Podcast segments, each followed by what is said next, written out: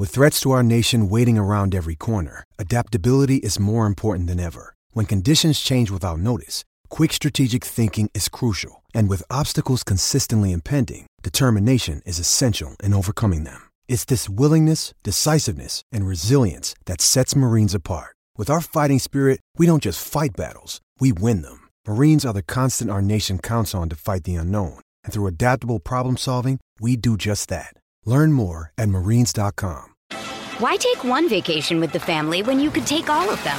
With Royal Caribbean, you don't just go to the beach. You visit a private island and race down the tallest water slide in North America. You don't just go for a road trip. You ATV and zip line through the jungle. You don't just go somewhere new. You rappel down waterfalls and discover ancient temples. Because this isn't just any vacation. This is all the vacations. Come seek the Royal Caribbean. Ships Registry Bahamas. I'm Alex Rodriguez. And I'm Jason Kelly. From Bloomberg, this is The Deal. Each week, you'll hear us in conversation with business icons. This show will explore deal making across sports, media, and entertainment. That is a harsh lesson in business. Sports is not and, as uh, simple you know, as bringing a bunch of big names together. I didn't want to do another stomp you out speech. It opened so, up so many more doors. The show is called The, the deal. deal. Listen to the deal. Listen to the deal on Spotify.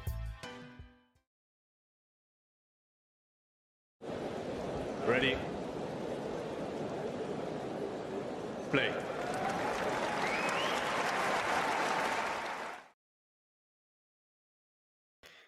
Good afternoon, good morning, good evening, whatever time in the world, wherever it is you are tuning in from. If it looks like I've just got out of the shower, it is because I have just got out of the shower. Um, Damian, I hope you don't mind me indulging. Uh, it's not something that I want to do, but I do have to mention a certain football match that took place yesterday in northwestern England.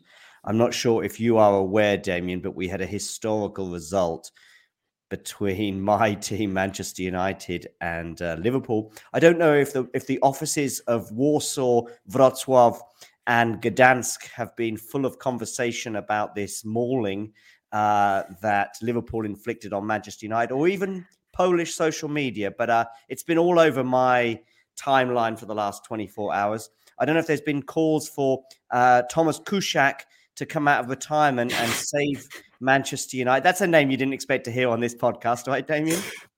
Definitely not. I mean, he wasn't really instrumental in Manchester United in the past. You know, he was mostly just um, a substitute for Van der Sar. So, yeah, um, I don't know if he would help really, especially at the stage where I think he's retired. But um, has it been uh, like big news? Um, I, I honestly don't know. I couldn't tell you anything about offices, but um, I've I've seen it on Twitter. yeah, but that's my you. point. Is if you've seen it on Twitter somewhere somehow, especially if it came via a Polish journalist, uh, then uh, uh, then it, that's why I'm saying it. The world is a much smaller place. You could have a, a whole defeat 10 or 15 years ago and maybe get away with it a little bit more easily. Uh, but it is a perfect moment for you for me to mention. Uh, I've got a book uh, all about this exact subject about recovering from defeats. And it's a nice segue. By the way, it's called Even the Defeats, and it's available in all lame and good bookstores. Talking of recovering from defeats, um, I'll begin with you, Damian. Uh, and hi, Mario. How are you? Uh, Mario's sitting sit, sitting pretty. He's down there, but actually in Italy, he's at the top of the table with Napoli. But um, anyway, listen, I'm gonna. It, it begins as a nice segue because somebody who has suffered 14 months of fairly painful defeats. Uh, I would argue whether that be Rafa Nadal. We all know the inflection point in that match at Love 40 in the third set. But even the, the, the Nadal defeat a month later, which sort of made us realize, oh, okay, um, there is a, a, a, thing going on, if you like, at least in terms of those two. But I could go on. Of course, he had the hernia injury. I know that Shrihari disagrees with me on this point, but I do think there were certain moments over the last 12 months when it's like there is a tactic there is a there is a textbook way of playing against Daniil Medvedev and certain players are exposing that and I think even Novak Djokovic played that exact same textbook match on Friday I think it was he just executed it really, really badly. And the textbook, Damian, is slice, slice, slice. Second serve in particular, when he's when Daniil Medvedev is so far, no, sorry, first serve return, when Daniil Medvedev is so far back, he's almost in a different emirate that um, you come into the net and have an easy volley. The, th- the thing is, a couple of those easy volleys, Djokovic horribly put into the net. Um, anyway, but let's go positive. It's been a great three weeks for Daniil Medvedev, right, Damian? Yeah, I mean, um, I'm I'm kind of in the middle of this conversation, I suppose, because I I, I do agree that um, well, I, the slice, you know, people using slice against Daniil Medvedev is, was a pretty common thing you know, since like 2019, I guess, you know, with yeah. his forehand technique, it's always going to be tough to play against it. Uh, even with the backhand, which of course is backhand, like as flat as a pancake, and uh, it, it's pretty hard to get, um, you know, to get it over the net sometimes from uh, from a very low ball. Uh, but um, yeah, um, we've seen a guy like Stefanos Tsitsipas in the Cincinnati final, especially, or was it a semi? Yeah, a semi uh, in Cincinnati because, of course, he lost the final to Coric uh, abuse uh, volleying as a, as a tactic against, against Medvedev, uh, even in some of uh, some later match that they played against each other. Uh, so I wouldn't say it was like a real textbook. I wouldn't say it's it's something that we've seen. Um, especially in the second half of 2022, there was like a s- string of losses that Swiatek had after that Garcia one in Warsaw. I think that was more uh, like you know someone just inventing the textbook and then people using it this was more like some elements uh, that maybe you know other players also saw that you can um, yeah you can uh, sometimes even really abuse them like Tsitsipas did serve volleying in Cincinnati just do it on every single point and it actually might work because Medvedev is, is um, sort of incapable of uh, trying something else when it comes to his returning position mm. um, was what what happened on Friday. You mentioned that uh, Djokovic executed this very poorly. Mm, you know, in a way, but maybe uh, you know, it, it's also not really his style at all. Like neither of these things. Uh, he, he can do them. In Paris Bercy. I mean, that mm-hmm. was kind of another one of these. Sorry to interrupt. There, it was different. Paris... no, no, no worries, no worries. No worries.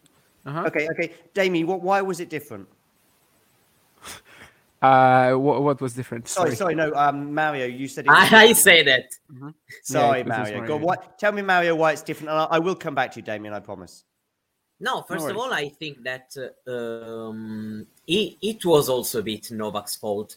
If some of if some players then tried to execute some um, like a textbook against against Medvedev, like you like you said, because that was probably the first, the real, the first match in which uh, Medvedev, even if uh, won that first set, then he was uh, uh put into a lot of difficult situation due to his uh, return positions and all these things. But uh, I also think that um, there are some days and weeks in, in which it's very difficult to um, yeah you you have in your mind what you have to do sometimes but uh, it can be very very very difficult then to uh, to execute that even because uh, a few players are um, uh, can do uh, can do that smoothly um, i'm thinking for example uh, about rublev about the final I think that Rublev started the match quite well, in my opinion. Even if he he he was broken in the first game, I think that the start was good. But uh, as the match went on, uh, I I really didn't know um, how Rublev couldn't mm, could avoid that. Uh, um, that ending, and so I remember that after the first game, um, in which there there were a lot of good rallies, and I think that Rublev, um, I repeat, played well in the be- at the beginning. I um, I looked at my my dad and I I told him, uh, okay, five games. I I told him five games, and I I I've been also pre- pretty optimistic because uh, in the end, it was 6 2 6 2. But uh, I I was sure that the match would have um, gone in that way because um, uh, I think that uh, Medvedev now goes uh, more deep. Um, and uh, uh, he's more able. he's been more able than the Australian Open in, in the last months of 2022 to um, to be fast in starting a lot behind the baseline and then going a bit forward, a bit forward, uh, till uh, having the rally in, in his hands, uh, like he did a lot of times, for example, in in that final. I've just posted uh, in the live chat. Uh, is Medvedev back? Uh, yes, three titles in a row, including beating Novak and some other top 10 players. No, he needs a bigger title. Damian, where are you on the Medvedev back scale? Um, ten. Uh, I mean, can you really okay. say something else? I mean, he, he he was mostly unplayable for for for the like uh, you know ninety percent of these two of these three weeks. Uh, it's just a bit of a shame, I guess, for him that uh, you know there's not going to be a slam that he has done well in the past at uh, until um, August. So you know there's no telling if he keeps up this form. I've always been on the train that uh, Daniil Medvedev is going to win a few Wimbledons. it okay. hasn't materialized, but I think with this flat ball striking with the big serve, uh, he has he has his chances there. But of course, um, you know, Djokovic remains like a huge favorite if only he he plays it, and of course he he will. They're not going to ban him uh, this year. Um, and um, yeah, it's just a big a bit of a shame, I guess, for Medvedev that his next major that he can actually win is in like four months. Uh, well, yeah, four months from now. Uh, but of course, there are also, there's also the Sunshine Double incoming. I'm not actually sure he's gonna do well there. Like, uh, you know, after after these few weeks, he's gonna be quite tired mentally and physically. Also, Indian Wells has never suited him in the past. You know, the the high bounce, the uh, the very very slow court and uh, potentially maybe Miami, but even there, he also hasn't been past the quarterfinals. But in terms of like whether this was uh, Daniil Medvedev at his very, you know, close to his very peak, uh, whether the February version, February and the beginning of March version of Daniil Medvedev that we saw was very close to his peak, I would say, yeah, I, am I'm gonna say a ten. In, even if he loses early in both Sunshine Double events, I'm, this isn't really like gonna change my mind uh, I, I, think it's going to be other factors rather than you know perhaps us overestimating his form after this after these uh, 14 wins in a row. I mean, he's beaten everyone that there was, uh, you know, uh, available. Let's say four top 10 wins, including one over Novak Djokovic, which of course is like yeah. the the biggest of deals in the tennis world right now. Um, pretty much was close to losing only once, and not even to like one of his biggest rivals, but to Chris O'Connell. So um, yeah, can't really I, I i can't really give you any other answer to that question than a 10 or maybe like a 9.5 or something like that. I, I guess the the doubts mario are still that um you know it's it, it, it's a long time a year to not not do great in terms of his ambitions and his talent and his his uh, reputation. And then also it's been a 250 and two 500s in this run. And i guess the, the, the i put no he needs to win a bigger title but he has been beating some pretty big big names. Um, where, where, do you stand on the daniel medvedev is back uh, scale um, mario?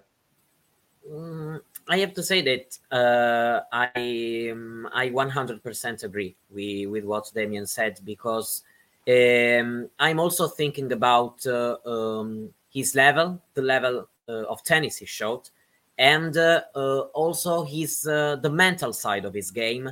For me, in Doha, he he was fantastic because he had, mm, in my opinion, the poorest week among the three in terms of tennis level. but um, yeah, probably the first match against Davidovich uh, was uh, in in Rotterdam was the the lowest point in these three weeks. But um, I mean, even the fact that he he's been able to mm, to do some stunning performances. For example, against uh, uh, the final in in Dubai, also against Djokovic, he played a great match. But uh, I'm thinking also uh, about the um, the end of the final against Sinner. Um, uh, but he he's also been able to to overcome a lot of um, sometimes a, a, bit of issues. Um, I remember, uh, for example, in the second win against uh, Auger Aliassime, was a breakup in the second. Then he didn't close the match, but still was able in the tiebreak to to refocus and to and to win in straight. And um, yeah, a lot of other things that show me that um, I think um, uh, his mental game has been uh, those of, of, of the best days. Uh, even if I know, uh, I know that he, it's not, uh, it's not like a big title, a very big title in this in this stretch. But Dubai, we can consider uh, this tournament as an an important 500 because, uh, of course, the the presence of Djokovic and also uh, we saw a decent level from from Zverev, and there was Rublev. He was, he was the defending champion. He reached the final, and Medvedev lost. Uh, um, had lost the, the two previous uh, matches against Rublev. Um, so yeah, uh, I think that uh, the signs are truly truly positives. Yeah, and of course, I mean, really, the players he's beaten uh, during this run they are players that you may you may get an easier run in a Masters 1000. Uh, you could yeah. win a Masters 1000, and you don't have to beat Jannik Sinner, uh, Davidovich Fokina in the first round in Rotterdam. I, I mean, I'm not saying Davidovich Fokina is the, the, the the heaviest of heavyweights, but first round that's a tricky one. Um, who else has he beaten in this run? He's beaten Djokovic, of course. He's beaten Rublev as well. Uh, Liam Broady, he beat Liam Broady, and I think the, the Liam Broady score, by the way, Damian, was exactly the same as it was certainly straight sets, and I think just one break in each. I think it was 6 4 6 4, and Novak three. Djokovic. 6 4 6 3, yeah. Oh, was it 6 4 6 3? Was it? I yeah. think. So Liam yeah. won one less game than Novak. One so less game. Liam is just like tiny, you know, just like two percent worse than Novak. Okay, but he was a breakup. he actually broke Medvedev's serve in the first game, and I think he had a yeah, I remember. He had a fairly easy smash, unfortunately, that he put into the net, if memory serves me right. By the way, talking of horrible smashes, Djokovic did a really horrible one that came off the frame of the racket, the kind of one that you would see in, in, a, in a club. Uh, and I just think Djokovic did have a pretty bad day at the office 38 unforced errors. I know we're focusing a lot on that match, but for me, that is the one that's probably the one that we're looking at in terms of Medvedev's two each. I don't know why. Mm, I don't know. I, I was thinking that um, yeah, Medvedev could could could win this one even even before the match because uh, when you when you come into um, into this kind of match in this form, knowing also that Medvedev is uh, able to create uh, some issues at, uh, to to Novak in some days, uh, and given the fact that um, yes, still was uh, um, what I mean, what Dubai was for uh, Djokovic, it was um, like what Rotterdam was for Medvedev. Uh, first tournament after after the Slam, the Australian Open, and Djokovic, of course, won the, the Australian Open. Uh, then the uncertainty to play um, to play the Sunshine Double. I, I don't know if you can uh, probably uh, load just a little bit your Mm, probably mental focus and determination. I don't know. There there were some small factors that I I was thinking like, uh, okay, uh, Medvedev's four losses in a row against Djokovic, but today he can he can return to to the winning way. I don't know. I um, I I had this feeling also before the match, and um, I don't want to evaluate that one too much because mm, there were a lot of uh, other positive signs, in my opinion, mm, in these 14 matches. Why take one vacation with the family when you could take all of them? With Royal Caribbean, you don't just go to the beach. You visit a private island and race down the tallest water slide in North America. You don't just go for a road trip. You ATV and zip line through the jungle. You don't just go somewhere new. You rappel down waterfalls and discover ancient temples. Because this isn't just any vacation. This is all the vacations. Come seek the Royal Caribbean. Ships Registry Bahamas. Yeah.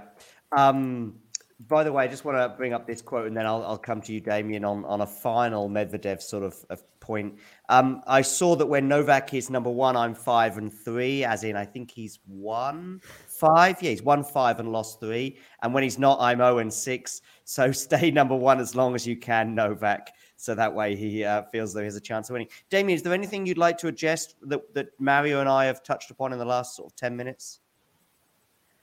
Not really. I mean, uh, yeah, what I said earlier that um, this doesn't really uh, make me think that over the next uh, f- three, four months, Daniil Medvedev is going to be the best player in the world. He's probably not going to be. Uh, like if he if he wins one Sunshine Double event, I think it's already great for him, given you know how he was doing in these events in the past. Of course, we're not expecting that much from him in the, on, in the clay season um, it would probably be like a, a, pretty big surprise to see him win a title. I think he's made the final in Barcelona um, a long while ago. Of course, he's also beaten Djokovic in Monte Carlo, but other than that, it's mostly been very slim pickings.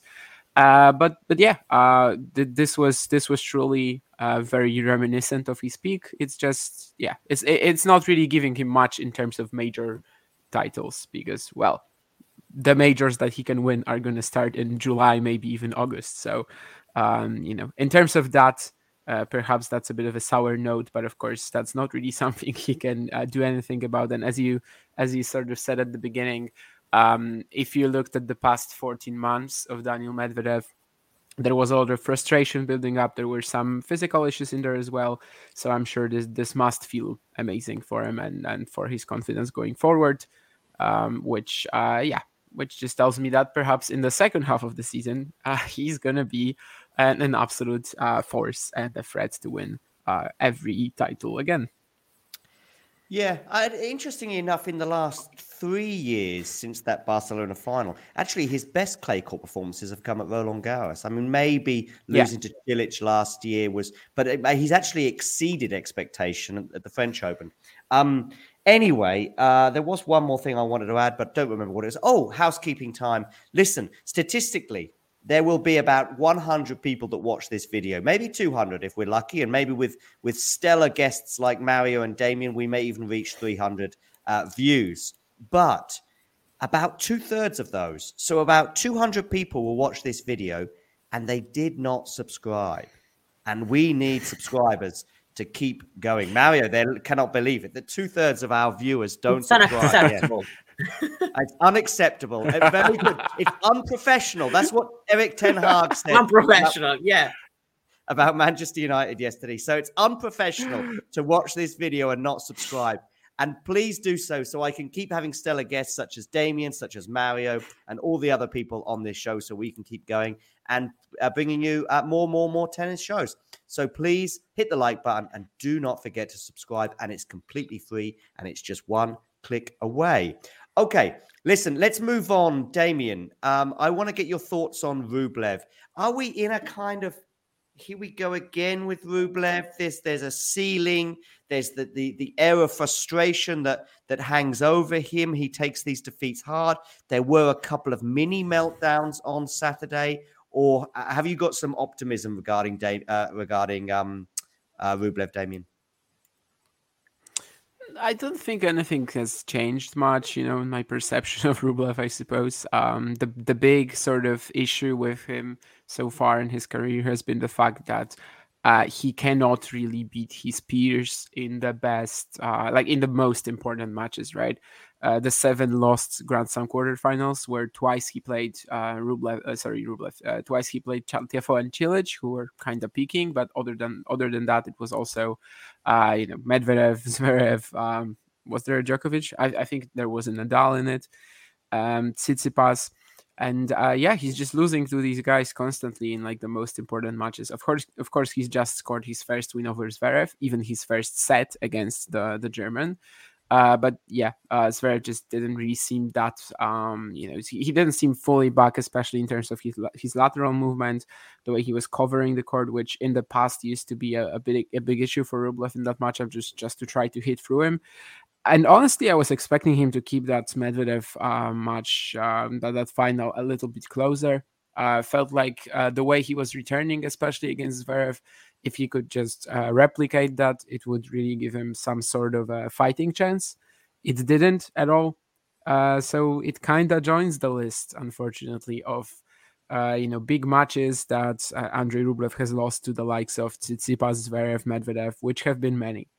And um, yeah, as as uh, as long as he cannot really beat these guys in um, in in the most important matches of his career, he might, uh, you know, struggle to win that huge title, which he's kind of lacking. Of course, he's won plenty of 500s, but um, anything above that, and of course, he also hasn't been past the quarterfinal stage at the at a Grand Slam yet. Mario, what did you make of Medvedev? Uh, uh, by the way, I, have got an article here on the screen. Medvedev has subtle swipe at Tsitsipas. Let me listen. I actually know the lady who hmm. wrote this article. She was my, she was a lecturer. Carrie Dunn, here she is. She was a lecturer at my university in London. So, um, but listen, Carrie, uh, you, um, you're a great journalist, but I would probably say subtle is being very, very kind or, or very you're, you're underplaying it because there was nothing subtle about this at all. Um, hopefully Rublev can beat him many times.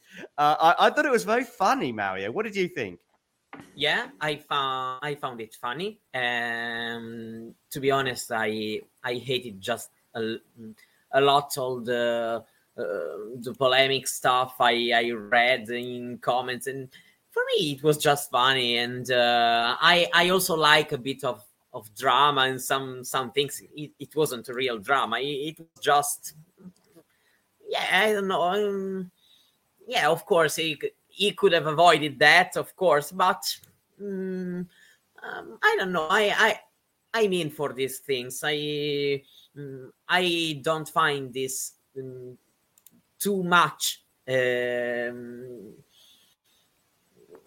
so yeah, I I don't I to be honest, I don't have anything to to say in particularly. I I was okay with that, and I had fun, to be honest. Yeah, yeah, me too. Uh, just to, to, for those tuning in that are not quite aware of the backstory, Med, there's no love lost between Medvedev and Tsitsipas going back about three or four years. I think it was Miami uh, where they had a huge um, think, uh, yes. row after the match, and th- there's been a constant sort of trickle of, of of jibes from both players. But what happened in particular regarding this was that in November of last year, Tsitsipas loses to uh, Rublev, and afterwards uh, says it's it's not good that he loses to a guy with so few tools.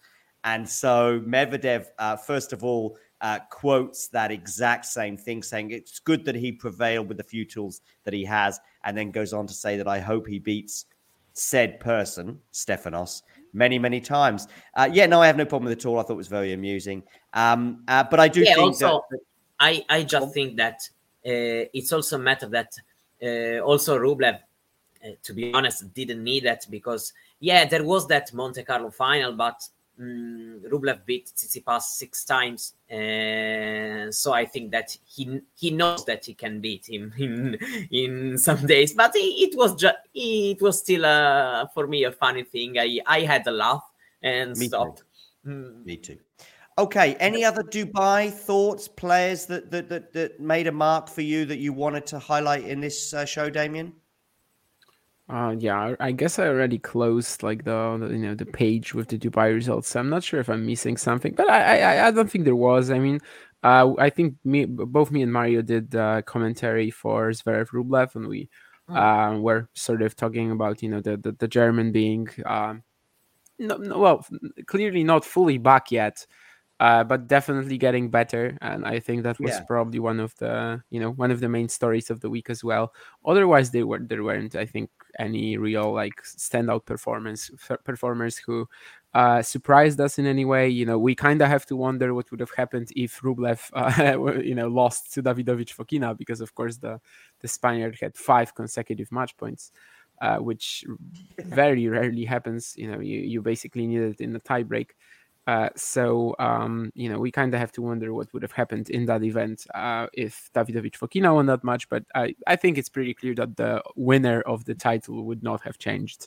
Uh, you know, anyone coming from the bottom half was probably losing to to Daniil Medvedev. Indeed. Okay, uh, let's uh, switch to. Let's go with. Um, actually, let's go with the, uh, Acapulco. Um, there were some interesting moments and some interesting matches there to conclude. Uh, Alex de Minaur uh, won the title, beating yeah. Tommy Paul in three sets in the final. Tommy Paul beating uh, Taylor Fritz in the semi final in three sets was also a standout moment. Uh, what are your thoughts on what we saw in Acapulco, Mario?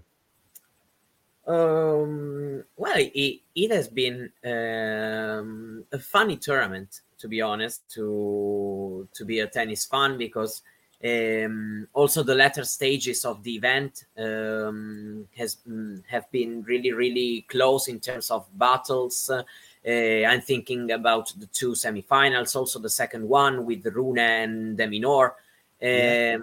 But even uh, even the final had uh, um, had few few very very good uh, good moments. Uh, um, probably um, the third set wasn't so um, so close as uh, as people would have expected, but uh, the final in it in himself was uh, was quite good, and I think that.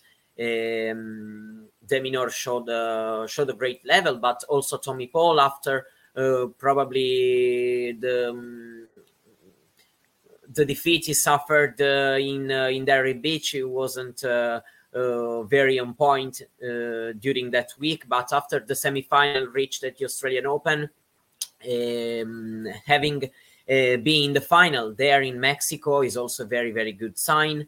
Um, actually, I, have seen some some good signs also coming from from Taylor Fritz because he played some. Um, some good matches against Shapovalov and Tiafoe and before losing that uh, that epic one against uh, against Paul. Um, so yeah, I mean the time zone uh, doesn't doesn't help. We uh, hmm. uh, as European because the matches are from 1 a.m. till 7 a.m. but uh, but yeah, for for what I saw, I I've enjoyed this tournament. Um, probably then um, there weren't um, the players like Djokovic and Medvedev that focused the attention. Um, but yeah, still was a was a fine week, and the draw was uh, the level was higher probably last year, um, two years ago. But even this yeah. year, there were very very good players. And there were also some nice stories. For example, uh, the the little brother um, Matteo Berrettini, Jacopo, yeah. uh, who won uh, his first match. Um, of course, well, to... one, yeah, yeah, okay, yeah, but still, oh, the guy pulled out injured, right? Yeah, yeah. Your favorite, Oscar Otte. Yeah, yeah, yeah, my favorite Oscar Otte. Yeah, yeah. But German. still, at least he qualified, so he can he can say that you won some some matches, some full matches. Uh, well, Mario, just just quickly, give me give me sixty seconds on Matteo Berrettini. Where are we at at the moment with him? Mm, no, the my thumbs up is uh, because a lot of uh, is um, a lot of players are uh, every day asking me, "Is he okay? He's gonna play next week?" So that was thumbs up. Um, regardless of that, uh, I don't know what to take away from this Acapulco tournament, to be honest, because there there has been only one full match against Elias Ymer, and I think that Berrettini can. Yeah, I was expecting uh, expected a match like like that. Um, a year then... ago, I would expect him to maybe win this tournament, but not this time, really. No, I, I, I, have to be honest. I have, um, I was not so faithful, uh, but uh, um, yeah, I, I I just think that we need to to see him in in this um, Masters now because what we saw in Acapulco was um, was not enough, in my opinion, to to have um, a clear judgment about his his tennis, and so it's very difficult for me to to to say in uh, uh, to be to be sure about him because um, I I saw very very mm, very little stuff um, to be honest. I'm Alex Rodriguez, and I'm Jason Kelly from Bloomberg. This is the Deal. Each week, you'll hear us in conversation with business icons. This show will explore deal making across sports, media, and entertainment. That is a harsh lesson in business. Sports is and, not uh, as simple you know, as bringing a bunch of big names together. I didn't want to do another stomp you out speech. It opened so, up so many more doors. The show is called The, the deal. deal. Listen to the deal. Listen to the deal on Spotify. Yeah, um, just quickly, I've got this thing on the screen about Fritz's illness. I guess, it, I mean, de Minaur won the title, so I guess we we should talk about that being a highlight. But and I don't know if it's a low light or a highlight, but basically Fritz had to vomit at one point. Uh, yeah, so against Tommy Paul. Uh, so we don't know if that'll be shown on Netflix because uh, Tommy Paul is currently being filmed. But anyway, listen. Uh, any final thoughts on? Listen, is what do we think about de Minaur, um, Damian? It, is there a, a Masters 1000 for him out there or, or, or a Grand Slam final uh, at all, really? And if it is, where's it going to be? Wimbledon, maybe? We'll just answer uh, Matthew, who asked about Korda and Brooksby. Uh, they are sure. both out of Indian Wells, and uh, yeah, they're okay. both injured and trying to make it back for Miami. So they're both still on the entry list for Miami, but we're gonna see if they make it. Uh, de Minaur, you know, this draw, honestly, uh, like for him, it was very soft. Um, okay. Pacheco Mendes, Jacopo Berrettini, uh, they're not really, you know, Pacheco Mendes is 17 and, of course, uh, a pretty nice prospect, but um, yeah, still not ready. Uh, Jacopo Berrettini, you know, he's he's not an ATP Tour player. Let's let's be honest about that. And uh, yeah, then he just beat Taro Daniel. Uh, he beat uh, Holger Rune, who was cramping in the third set, and of course Tommy Paul coming off that uh, marathon win over Taylor Fritz. So, uh, it, you know, com- especially compared to Medvedev's Dubai run, it's uh, it's not really close. It's of course the biggest title of Alex de Minaur's career, and uh, I mean he's made two 500 finals in the past, uh, losing to Federer and someone that I cannot remember right now. Uh, but uh, they were definitely like in stronger draws. Uh, in terms of him being a potential Masters thousand champion or Grand Slam finalist, um, if he gets a draw like this again, maybe. But uh, of course, there, uh, even if uh, there are some things that he does, especially of course with the court coverage, with the foot speed. You know, maybe he's the fastest player on the tour. Even uh, he has been trying to like uh, beef up his serve. You know, uh, try to be a lot more aggressive from the ground, but uh, he quickly loses control playing like that. And uh, yeah, there are some super obvious limitations that, of course, have been keeping him down. And I'm not sure that this will be like uh, resolved anytime soon. But of course, very nice for him to get his uh, the, the, biggest title of his career. And I also, I guess, I have to say that well. Uh, Rune was probably until his injury the, the strongest uh, looking player in the field, but of course, well, injury until his cramps, not injury. And uh, also Casper Ruud, I think, was a nice talking point uh, this week. Uh, you know, trying to uh, trying to get back into shape. Uh, he barely survived Guido Andreozzi uh, in the first round, and then lost to Taro Daniel. this was Taro's first top ten win, even though he actually beat Novak Djokovic in the past. But I think Djokovic was yeah. 13th in Indian Wells. Um, I, have seen a lot of scoreboard watchers on Twitter, you know, saying that this was disgusting from Ruud uh, in that Daniel match. Uh, I, I, I don't think that's true at all. Like I, I, I really think that in the last two sets he was hitting his forehand uh, extremely well. Uh, he was also serving uh, great in both matches, so um, you know perhaps there's some hope there. But I think Casper uh, Ruud's real hardcourt level is somewhere between what he's showing this year and uh, being a Grand Slam finalist. Like, uh, yeah, it, it, wasn't his real, uh, you know, the, the, the real ability that he has in hard courts in the in August or rather September 2022, and it and it's not what he can do. Like what he's doing right now is also not his actual uh, you know tennis skills. It's it's somewhere between the in the middle, and exactly. Um, yeah, he's gonna try to he's gonna have to try to recover from from this string of poor losses. Yeah, he's a really, really, really, really good tennis player. He's one of the top 5, 10, 15 in the world, and at various points, for me, various moments. For me, that is the difference. For me, that that's the difference between Ruud and de Minaur. For me, Ruud has the weapons to uh, in some um, has better weapons than de Minaur. Uh, even if oh, they sure. both are uh, um, very very nice tennis players, and and that's why for me Ruud has been able to capitalize some chances, and the other one not. And yeah, the, the top spin forehand of Casper Ruud is just an insane shot, hundred percent, and uh, you know it, it's something that no one, even even uh, people who are even more um, sort of um, you know who underestimate Casper Ruud even more than I do, uh, they can't really even argue with this. For example, I think that the asking, Turin, uh-huh. the Turin court was perfect uh, for uh, for his tennis and um, I I remember um, the match he played against Taylor Fritz. I mean, I agree with what Damian said, but I think that in in some conditions he can he can be he can be a very very important threat. Okay. Yeah, let's... Ghosty asked. Sorry, but Ghosty. Oh. I'm just gonna say that Ghosty asked who is more likely to make a Grand Slam final, Ruud or Ruud. de Minaur? And I Ruud. don't. I, yeah, I don't think that's a that's a real question at all. I think he Ruud. was joking because yeah, it, it's not close.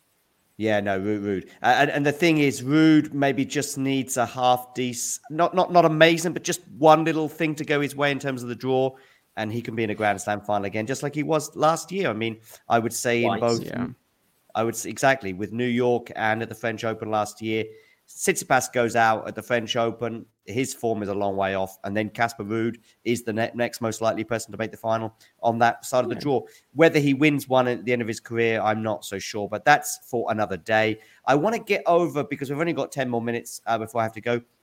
I want to switch over very quickly to the women's. Uh, Marta Kostyuk won her first WTA title last week in Austin, Texas. Austin, of course, is the home of Lance Armstrong, but there, uh, the comparisons between Kostyuk and Lance Armstrong must end because otherwise I might get sued and the channel will come down. Uh, but listen, Kostyuk had a great, great, great win. Uh, she, you know, beat Brengle on route.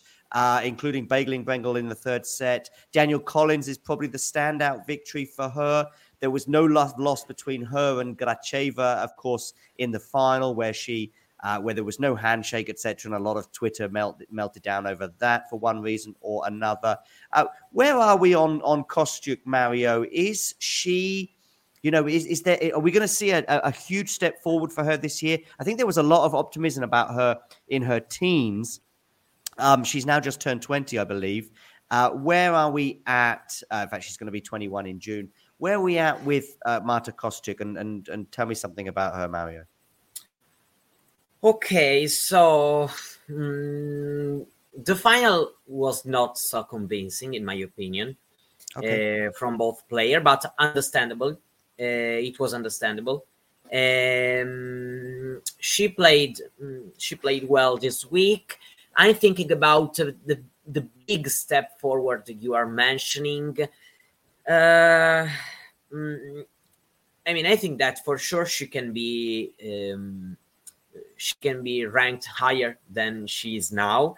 Uh, but uh, I'm also thinking about some of her performances I saw uh, before this week in the Australian Open, for example.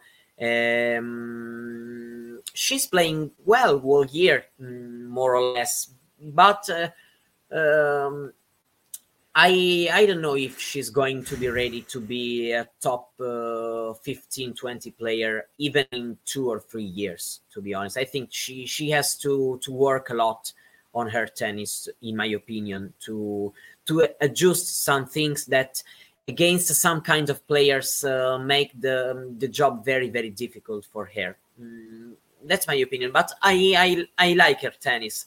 Um, but I, I'm not sure he is going to she's going to to put all the things uh, together. Let's see. Let's see if she she can can make this.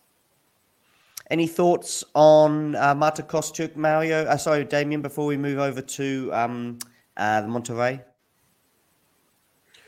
I mean, I'm a little more optimistic. Uh, you know, as you said, since she made uh, Australian Open third round in 2018, uh, she was at 15 years of age. I mean, she was always looked as as uh, at as some sort of a huge prospect, and I think that's still the case.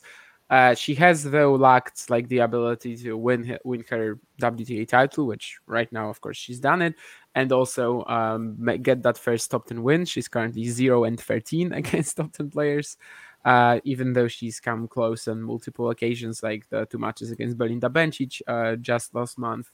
Uh, you know, she she has been there. She has been very close to these sort of achievements, and uh, hopefully, it's just gonna be like a flood right now, but um, I don't know if if that's gonna happen. But um, you know, uh, of course, she's capable of like getting big runs, uh, deep runs at, at huge events, and uh, hopefully, we're gonna see it just on a more regular basis. Hopefully, it's gonna be like just uh, you know, she took that step and is gonna be able to go go forward with it right now. Another day is here, and you're ready for it. What to wear? Check. Breakfast, lunch, and dinner? Check. Planning for what's next and how to save for it? That's where Bank of America can help. For your financial to-dos, Bank of America has experts ready to help get you closer to your goals. Get started at one of our local financial centers or 24-7 in our mobile banking app. Find a location near you at bankofamerica.com slash talk to us. What would you like the power to do? Mobile banking requires downloading the app and is only available for select devices. Message and data rates may apply. Bank of America and a member FDIC. Uh, over in Monterrey, we had Donna Vekic, who's been having a, a quietly, maybe slightly louder than quiet, if there is something between quiet and loud, uh, year because I think she had a pretty good Australian Open. Uh, she went out to Sabalenka there, but the first set was really, really close.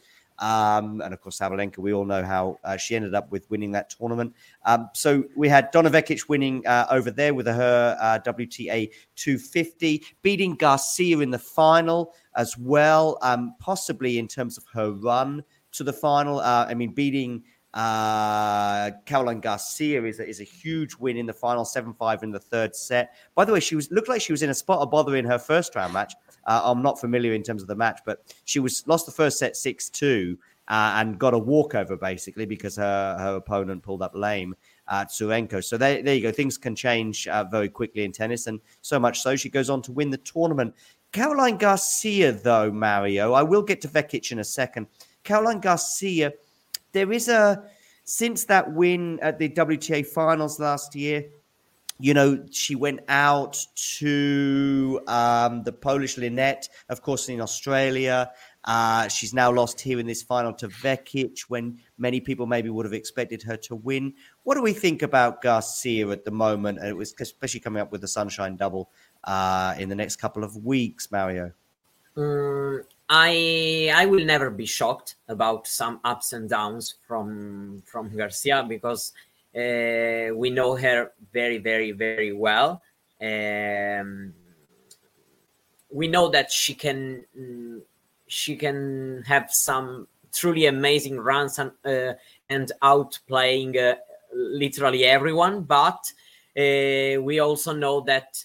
Um, she she can also struggle in some some periods and some some stretch of the years. Like for example um, she was she was pretty down for example before uh, the second half of, uh, of 2022 and uh, her start of the year is not um, is not really bad because she she won some she won some matches. She's been into finals even in if into 250 events so um, I will not say that Garcia had a horrible start of the week. I don't think so. Uh, also, losing to Donna Vekic, uh, you can lose to Donna Vekic in uh, in a hard court final. Um, probably, I would say that even if she lost these finals, probably uh, this has been um, her most con- consistent week, probably in terms of uh, of level um, because even when she reached the final in Lyon, I I didn't like so much what I saw from uh, coming from here. While Um, this week, uh, coming into the final, she had some some good performances. Um, yeah, I think that um, she can turn it up when when she when she wants. To be honest, because uh, we know that when her confidence is high, she can uh, she can do amazing things. Probably she needs to uh, to try to uh, to to be a little more patient uh, in some days when things are not working so well but it's difficult to say because when you uh, when your game plan um, led you to to win some titles uh, and to beat some kind of players it's also difficult for you to to rely on other game plans that you don't know if they can work um, on you or um, so i i I'm an, I am so so about uh, her start What's of the coaching situation at the moment? Um, either of you know? Um, yeah, she. I um, I uh, I don't remember who who is her coach. Uh, so she, she, she fired or, or separated from her coach, I should yeah. say, last year. Um, yeah, because it was his September, decision. October. I know, I know. It's it, been his decision. Okay. Okay. So she separated from her coach last year for one reason or another. I know she didn't have a coach for the for the last couple of months of the season, uh, but I wasn't quite sure where that situation was. Do you know, Damian? Um, I mean, I think there was someone who was announced for like 2023, but is it still the case? Uh, yeah, Juan Pablo Guzman, the um that that I, I don't know if they're actually like um you know haven't really paid attention. Is he like sitting at their matches juan pablo guzman is of course a, a former player himself. I think he was even in the top 100 briefly. Okay. um um yeah uh, anything that i should uh yeah if you want you know, to add talk about? Monterrey because i've got 60 seconds um, basically so. oh 60 seconds on monterrey. Uh jesus christ. Uh yeah vekic i mean there's nothing quiet about her i think since san diego last year. I mean the woman okay. is 21 and 4 and I think uh, 14 and 2 this year. So, you know, there's nothing quiet about it. Of course, she's a phenomenal ball striker. Of course, she was kind of hampered by injuries throughout her career and uh, yeah and and right now she's uh, just uh, she's just utilizing that potential that she has yeah garcia even though she maybe isn't at her 2022 levels yet uh, this is still like the, the the the period since June 2022. This is still the best, the most consistent uh, patch of her career. So I I do I have nothing to you know not, not nothing wrong to say about her. We've never seen her produce um, on so many occasions over the course of eight nine months. So uh, yeah, keep going, keep doing the same, frankly. Maybe just adjust that returning position sometimes against big servers like Parks in the Lyon final, but otherwise, yeah. go ahead. And of course, Monterrey was on slight altitude, so that's perfect for Garcia as well, and to an extent for Vekic, but maybe not as much as, as for the French woman. One thing, uh, of course, in Mexico, and perhaps it's because it's for men only, uh, they don't stuff that uh, that big sombrero on their uh, on their heads. Uh, I'm not quite sure whether that is a, a, a, men only thing because I think I've seen sombreros on women's heads too. So at least they don't do that in Monterrey, unlike Acapulco. Uh, I always see tennis players looking rather awkward with those those sombreros on, but of course they they've won a title, so I guess they shouldn't care. Um, listen, guys, uh, thank you very much uh, for joining me today. Uh, I will be doing an Indian Wells preview in sometime tomorrow, so we've basically avoided that topic. But of course, there's lots and lots to look forward to in the next couple of weeks with that sunshine double. Uh, here we go. Uh, Mexico is not for men only. yeah, I don't mean Mexico, Ghosty. I mean uh, the sombreros. But thank you very much. Uh, listen, guys, thank you for stopping by today. Thank you. Thank and... you. We didn't talk about Santiago, and I'm sad, but oh, I'm um, sorry, yeah. Damian. Go on, give me a topic for another day. I'm sad no, no, no. Give no, me something it, on Santiago because Jarry, of course, winning there. Go 60 on, seconds, it's not enough. 60 seconds is not enough. I, uh, it's, gonna have to. I'm sorry, guys. You're gonna have to miss it. You're gonna have to gonna... miss it. All right, Damian. I'm going to be late anyway. So, listen, guys, thanks very much. Jarry, I'm really sorry. Uh, lo siento mucho, uh, señor Jarry. Um, pero tenemos que, tenemos que dejar este uh, capítulo de, de, nuestro canal aquí. Pero uh, espero que tengo, Christoph, uh, señor Jarry, espero que estás aquí en, en, nuestro canal un día pronto. I hope to have him on the show someday soon. Uh, listen, um, I've not reached out to him by the way, so don't everyone don't get all excited that I've got Jarry coming on the show. Um, Not yet. Anyway, maybe I'll maybe on the back of this episode I'll reach out to him and so we can't maybe, write. Maybe he will reach out to you. Actually, you know, I'm maybe, sure he'll be maybe... really angry right now. He'll be tweeting saying, "Why didn't you mention my Santiago title?" You're right. How often does he listen to a show and then suddenly someone starts talking in Spanish to him? You know, it's well, exactly. It's yeah. And by the way, yeah. he vivido en Chile también. He estudiado en Santiago de Chile mi máster de, de, de periodismo y globalización. Mm-hmm. Pues. Yeah, tenemos a, un conexión por eso. Okay, listen, mm-hmm. guys, uh, I'm going to get going because otherwise we'll be here all night. And uh, yeah, we don't want to listen to me speak Spanish all night. So big, big, big thanks to you guys for stopping by. And I'll speak to you both very soon. Bye. Ciao. Bye. If you enjoyed this video, make sure you hit that like button.